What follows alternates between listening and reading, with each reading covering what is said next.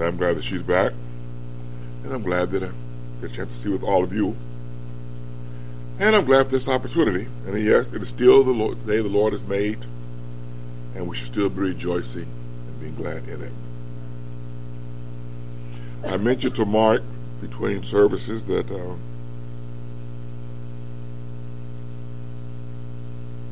he kind of put some footprints some of the things I want to say this afternoon, but that seems to only encourage me to know that the Lord felt more than one dose of it was necessary. So, I want to thank Brother Mark for this morning's message. It was definitely encouraging and it was comforting to know that we have a God that is in control of everything. And when it does not go the way that we want it to go, does not mean that we're out of fellowship. That just means that God is in control and you're part of his plan. So let's get right down to it before anybody goes to sleep. The food was delicious. And uh,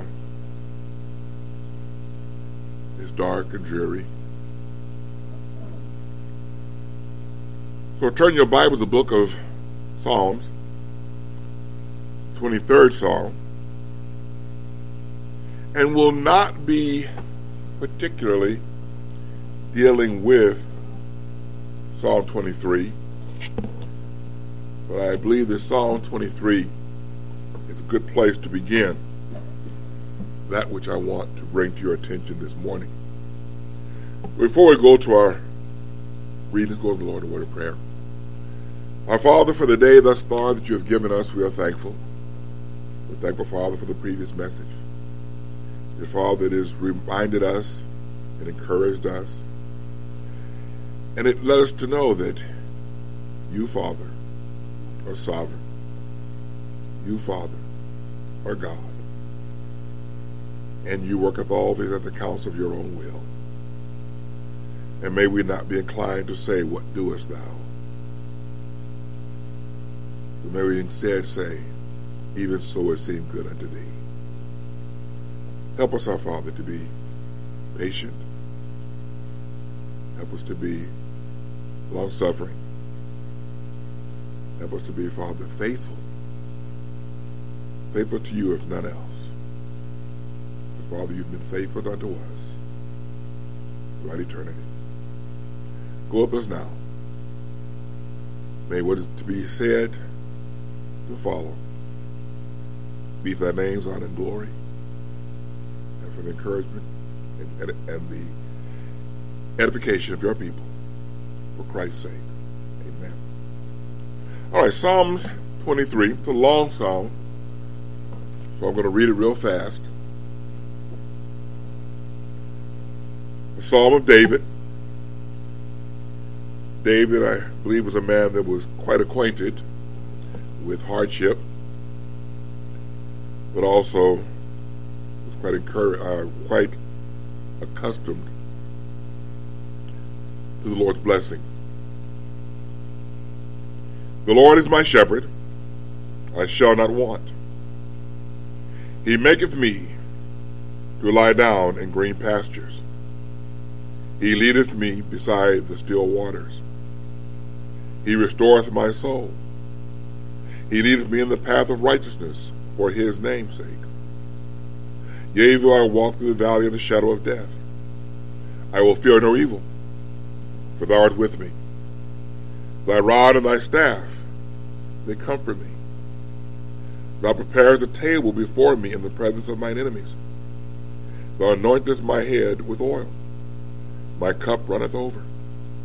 Truly goodness and mercy shall follow me all the days of my life, and I will dwell in the house of the Lord forever. The last time we met, about a month ago, over in the city of Granite City, Illinois, we considered the fact that unlike the pagan gods that we heard about in the book of Daniel, chapter 2. The pagan gods of mythology who don't dwell with flesh, the God of heaven, the God that Daniel said, according to Daniel chapter 2 and verse 28, that there is a God in heaven revealeth secrets and maketh known to the king. Nebuchadnezzar what shall be in the latter days. There is a God in heaven that just as we were told this morning, gives information about those things that are yet to come. Nebuchadnezzar was told some things that are going to befall him at a later time. Mark read this morning. There are certain things that are going to befall some Christians, maybe even some of us, depending when the Lord returns.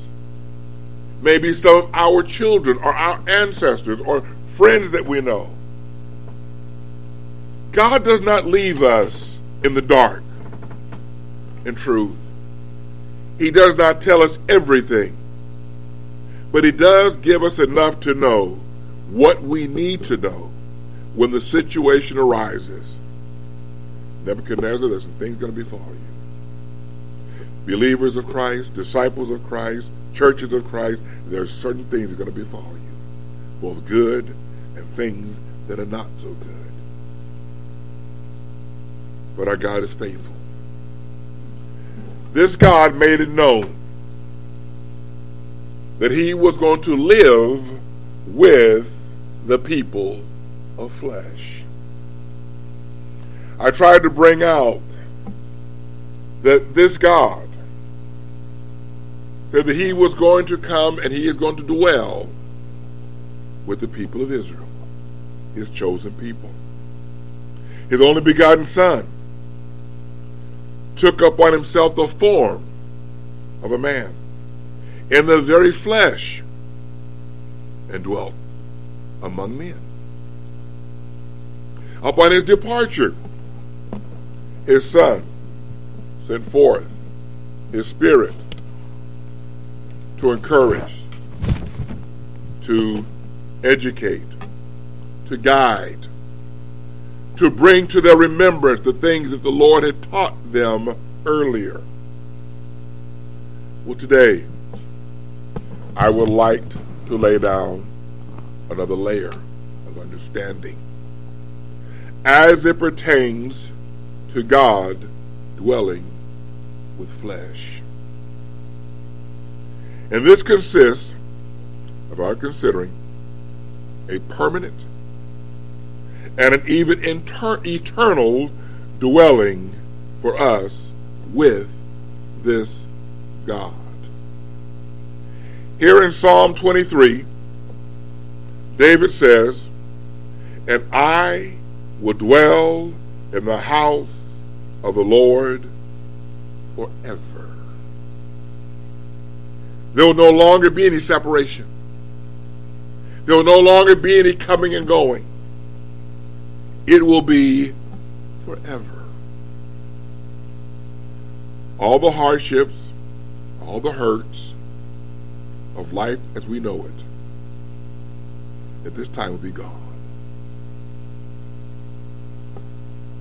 In this psalm, we're given glimpses of the wonders that we have as the children of the Most High God.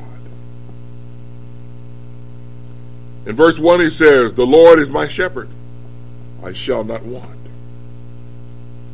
We have an attending, faithful shepherd, not a hireling, but a faithful, caring.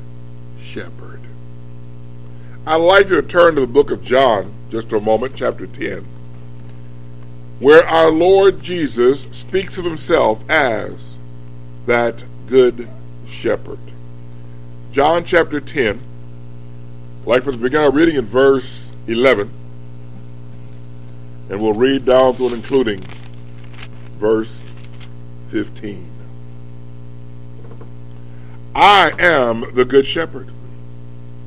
The good shepherd giveth his life for the sheep. But he that is an hireling, and not the shepherd, whose own the sheep are not, seeth the wolf coming, and leaveth the sheep, and fleeth. And the wolf catcheth them, and scattereth the sheep. The hireling fleeth, because he is an hireling, and careth not for the sheep. I am the good shepherd, and know my sheep, and am known of mine.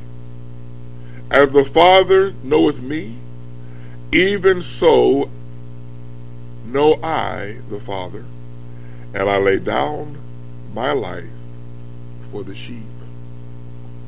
The Good Shepherd just told us twice he laid down his life for sheep.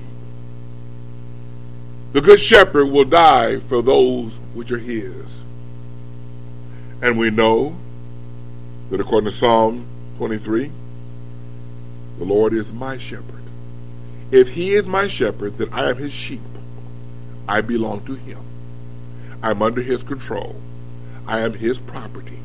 He can do with me as he sees fit.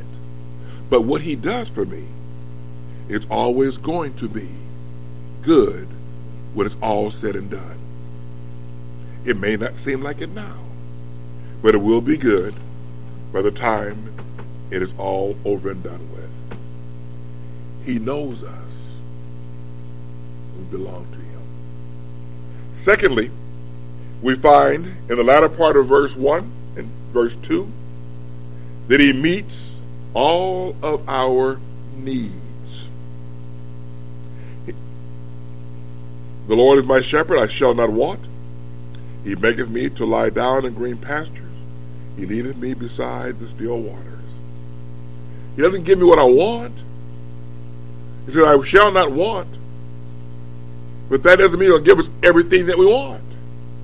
But it does mean that our good shepherd is going to give us everything that he, in his infinite wisdom, has determined and knows that we need.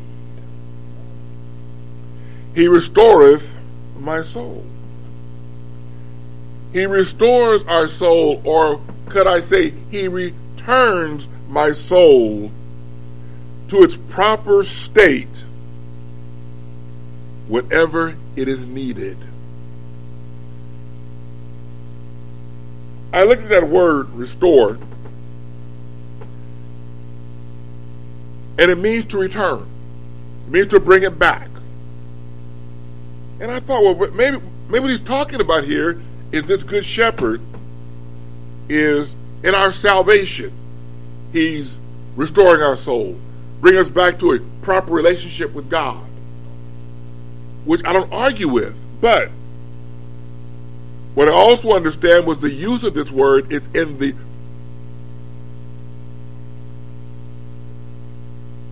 it is always being done. He is always restoring our souls. Those times when we get down and, and, and defeated and feel like we're being beat upon, or that life is not going our way, or the loss of our children, the loss of our health. He is always there to restore, to bring us back where we need to be. This is an ongoing work. Our Lord restores our soul continually. Our good shepherd. As he does this, he leads us in paths of righteousness for his sake. He leads us to go, he leads us to be, he leads us to think, he leads us to act, he leads us to believe as we should righteously. But for his name's sake. I was quite amused when Mark brought in this morning the hurt, the killing, the persecution that is for his namesake. We that are his are going to suffer adversity. And the more faithful, the more outward we are in magnifying his glory, in declaring his word, and preparing people to meet him in salvation, or at least admonishing them, encouraging them, warning them, seek the Lord while he may be found. We're going to be open more and more for persecution. We're going to be open more and more for affliction.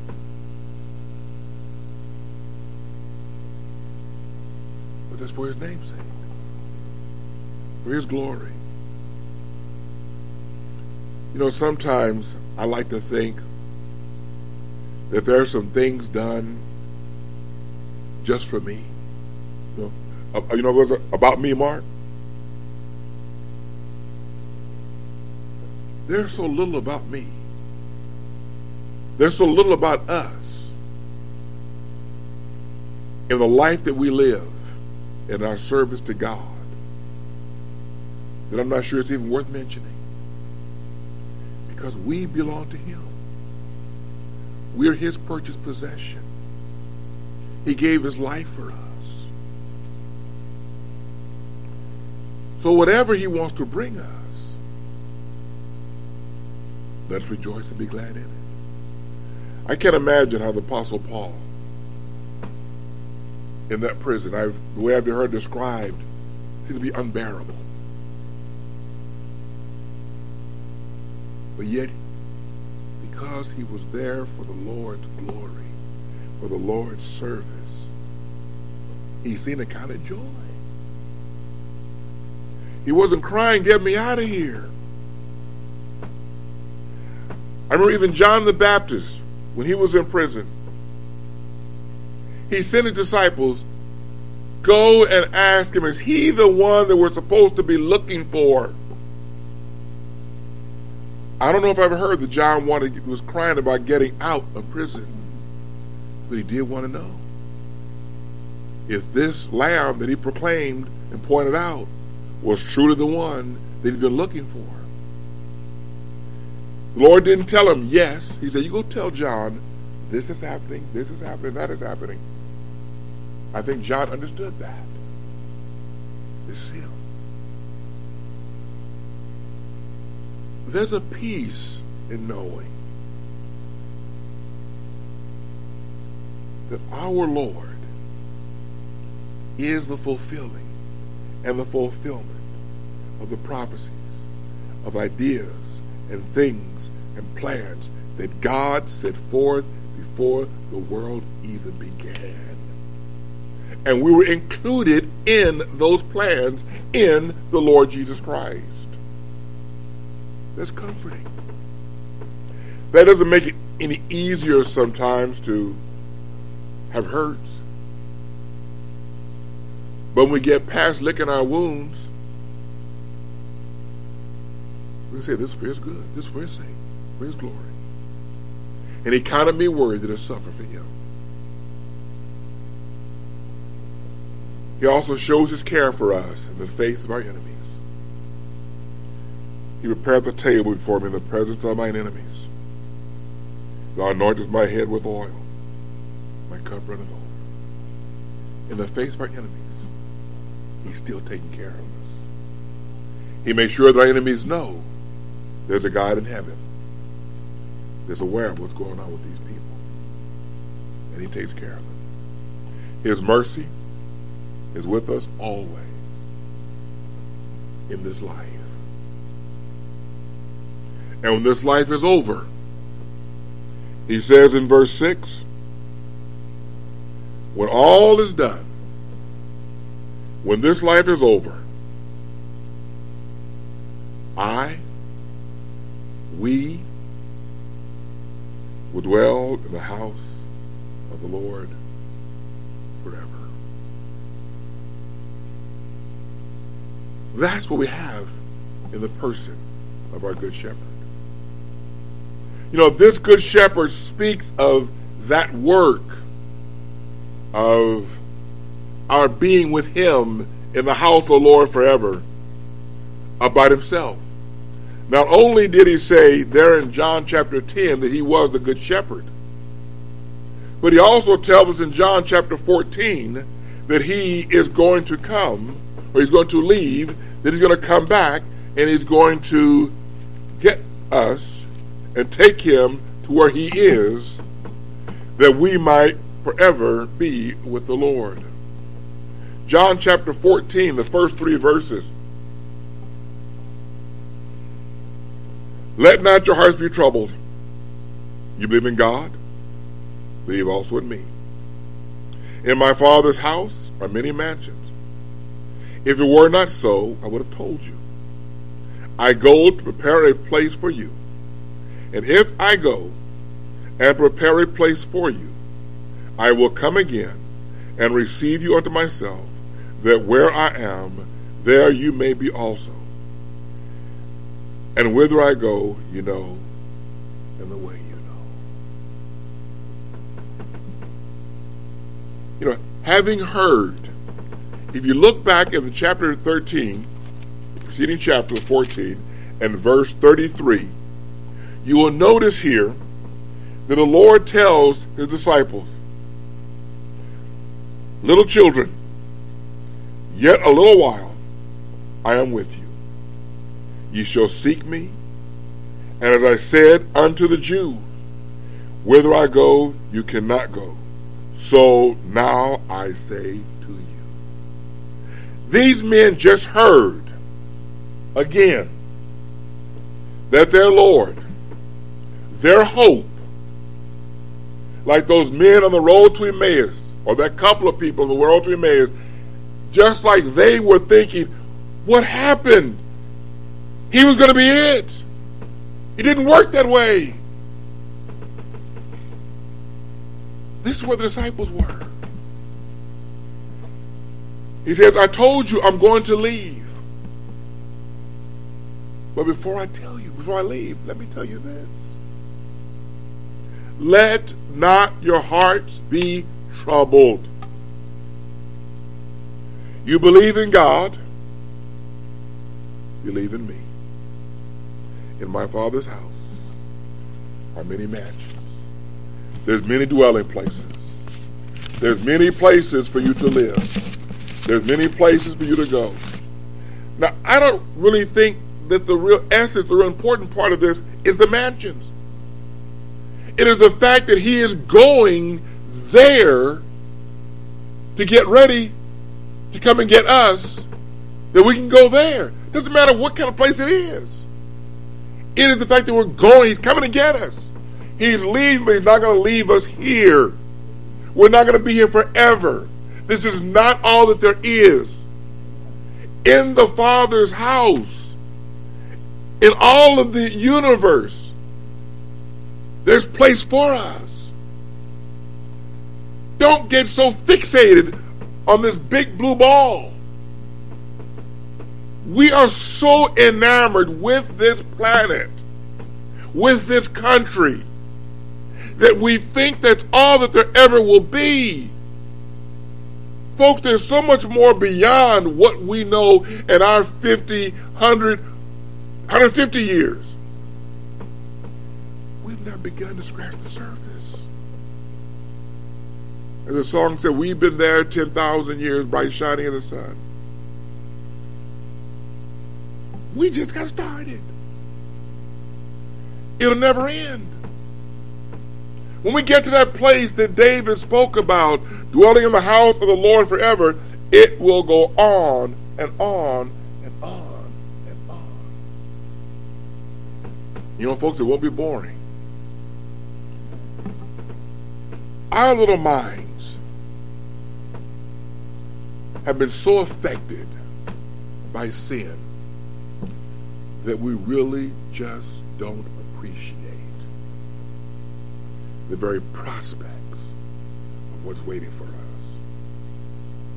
When I have not seen or ear heard the things that are prepared, wait for those that love him. Again, why are we so enamored with here and now? Our good shepherd is going to come. I'm going to go. I'm going to prepare a place for you. And I'm going to come back and get you. And I will receive you unto myself, that where I am, there ye may be also. Where is the Lord Jesus Christ today? If that's not mistaken, he's seated at the right hand of God, making intercession for people like us who thought they were in control, who got a little nervous when they hydroplaned, when things didn't go quite like they wanted it to. He's there to make intercession for hard headed, disobedient, stubborn, small minded people like me, not you. He's making intercession. We're worried about here. You know, we joyed in the idea of God dwelling with Israel, of Christ taking on our form and dwelling among us. But the things we're looking at this afternoon is telling us that our Lord has things in store for us that we cannot begin not only to comprehend, but even to imagine. You know, I've, I've read the scriptures in the book of the Revelation of Christ, the new heaven, the new Jerusalem. And I've heard all the different ideas, or at least a lot of the different ideas of what that might look like. How big a place it's going to be. I think we're all wet on all of it. Because it's just too wonderful for us. Our little carbon based minds just can't take care of it, can't hold it in. But he wants us to be where he is. My oldest son came up Friday night, yesterday morning. He came up Friday, went back to Carbondale, came up Saturday morning, back to Carbondale. I would love for him and my grandkids live here in St. Louis. I can see them all the time. Like the little girl I talk about, the one that runs me so bad. Well, these other two are just about as bad as she is. And I love it when they're there. But I can't keep them there. I can't keep them with me. I watch Mel with, I, I want to say Cody. I know, I know the baby's not, not Cody. Wyatt. See, I can think of what he's, I'm looking at him, I know it's Wyatt. I'm looking, I'm thinking about Cody. I watch Mel with his grandson. And if he's anything like that with the rest of them, darling, you don't stand a chance. I'm sorry, you don't. You don't stand a chance. You have been pushed aside. We do that, don't we, Mel? And I love it. But you know, I can't keep them here. I can't go down there and take them from him and bring them here to me. They belong to him. I belong to my Lord. And he's going to come and get me. He's going to take me back to where he is so that I can be there with him. We're admonished. In those cases, Mark, you stepped on me this morning. We're admonished to comfort one another with his imminent return. You didn't read it, but I will. 1 Thessalonians chapter 4, verses 14 through 18. 1 Thessalonians chapter 4, verses 14 through 18.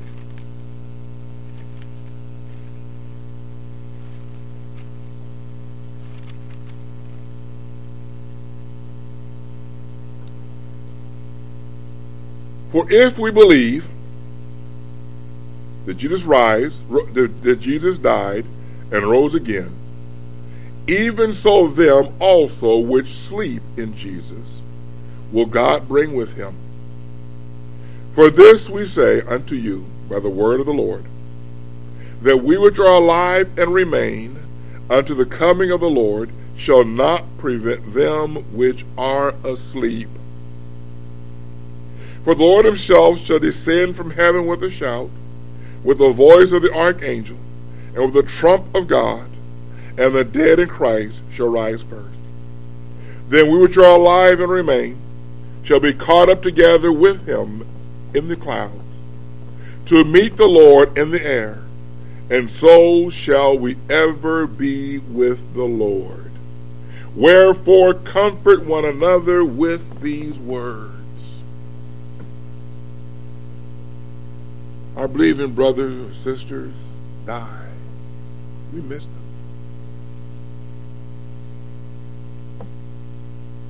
But they're the place that we're waiting to get to.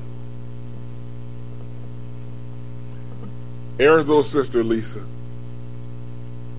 I watched the dear child, and I call my, they're all my babies, but she's kind of that special one. She's always been the softest one the softest spoken, the most loving. She's not always happy. I've seen her snap. But I have very mixed emotions about Lisa's death, which may not come for another 40, 50 years. But I have mixed emotions about it. Because as much as I've not seen her in the last year, I miss her. I miss at the end of preaching that she always has a smile and an encouraging look. But I've watched her deteriorate with her MS. And I can't grieve at the idea of her leaving. Because she's not happy the way she is. She went to school, finished her nursing, but she couldn't get a license because she couldn't do the practical work. Her flesh has hurt her. It's been a hindrance to her. Part of me wants to say, I look forward to her going because she's going to be with her Lord. She's going to be rid of the pain the embarrassment that goes along with her condition. It hurts. But I've got to tell you, there's times I'll be glad that she's gone. I hear people say, I got to work almost every day. You're on the right side of the ground. I say, yeah, keep on walking.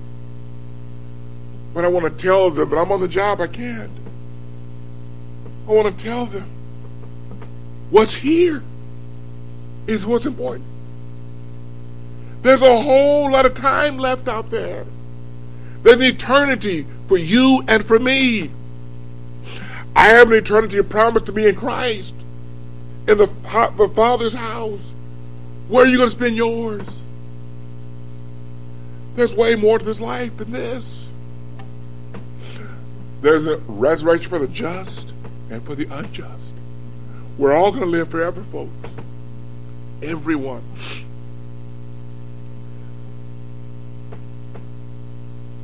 But to be with Christ for eternity.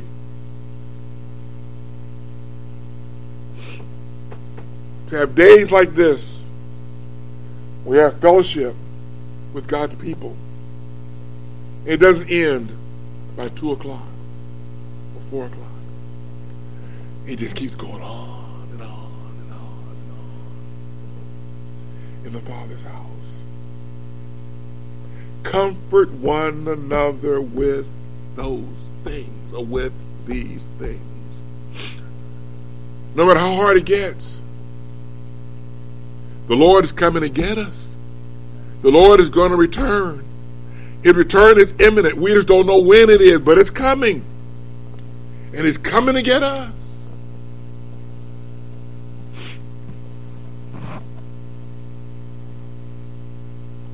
This is not our final abode. Look, if you would, the book of Revelation, chapter 21. And no, I am not about to get into any eschatology, or however you say that. I'm not going to do it. I'm just going to read what the scripture says. The first four verses of the 21st chapter of the book of Revelation. I do know this book is the revelation of Jesus Christ. Christ, the essence of this book. And I saw the new heaven and the new earth, for the first heaven and the first earth were passed away, and there was no more sea. And I, John, to the holy city, New Jerusalem, coming down from God out of heaven, prepared as a bride adorned for her husband. And I heard a great voice out of heaven saying, Behold, the tabernacle of God is with men. He will dwell with them, and they shall be his people.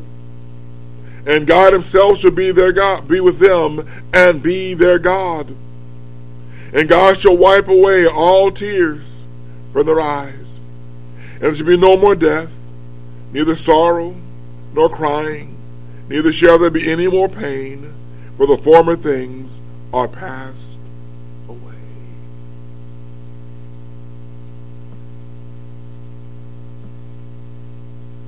And he shall dwell with them, and they shall be his people, and God himself shall be with them and be their God. God doesn't dwell with the flesh. Yes, he does. He wants that flesh to be with him. That's why he wrote his, our names down in his book. Before the foundation of the world, he wrote our names down. He's going to be our God. They're going to be my children. And we're going to spend eternity together with no more tears, no more sorrow, no more pain, no more disappointments, no more fears.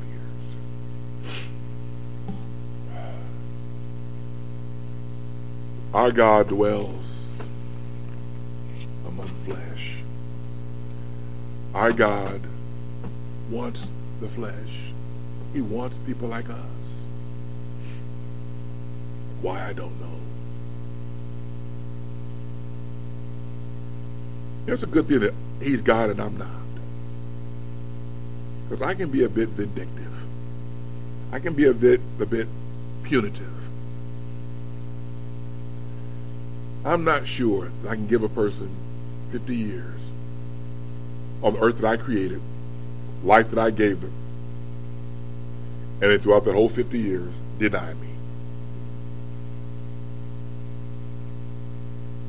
I might have been inclined to destroy them at the first week. But our God is long suffering. And as many as rebellious and as hard headed and as evil as they are, as many as come unto him for forgiveness and mercy and salvation, he will not turn one single one of them away. He wants them all. There he is. He knew it. What's the conclusion of this? Beyond the fact that we're going to spend eternity dwelling with God. What's the conclusion? I want to say our conclusion is to let us not fix our hearts or let us fix things or fix our heart on things in heaven, not here. Turn, if you would, in closing, the book of Matthew, chapter 6. Matthew chapter 6, verse 19 to verse 21. Lay not up for yourselves treasures upon earth, where moth and rust doth corrupt, and where thieves break through and steal. But lay up for yourselves treasures in heaven, where neither moth nor rust doth corrupt, and where thieves do not break through and steal. For where your treasure is, there will your heart be also. Where is your heart this morning? Where is our heart this morning? Is our heart on our houses, our possessions, our hopes, our plans, our dreams, our children?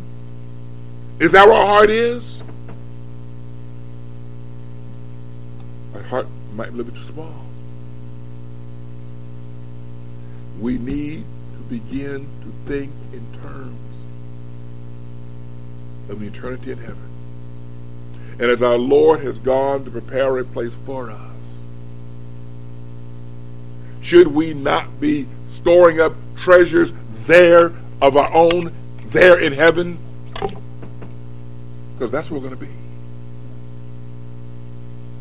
Unless we don't repent, except or unless we don't submit and obey the gospel. Come unto Christ for forgiveness.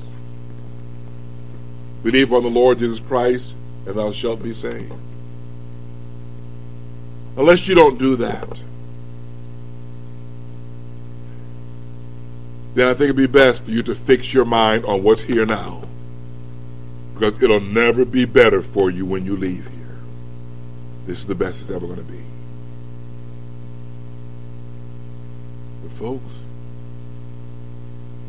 We're going to live, we're going to abide, we're going to remain, we're going to stay with God, with the Lord Jesus Christ, with the Holy Spirit, and with every believer that's ever crossed the threshold from this life unto eternity.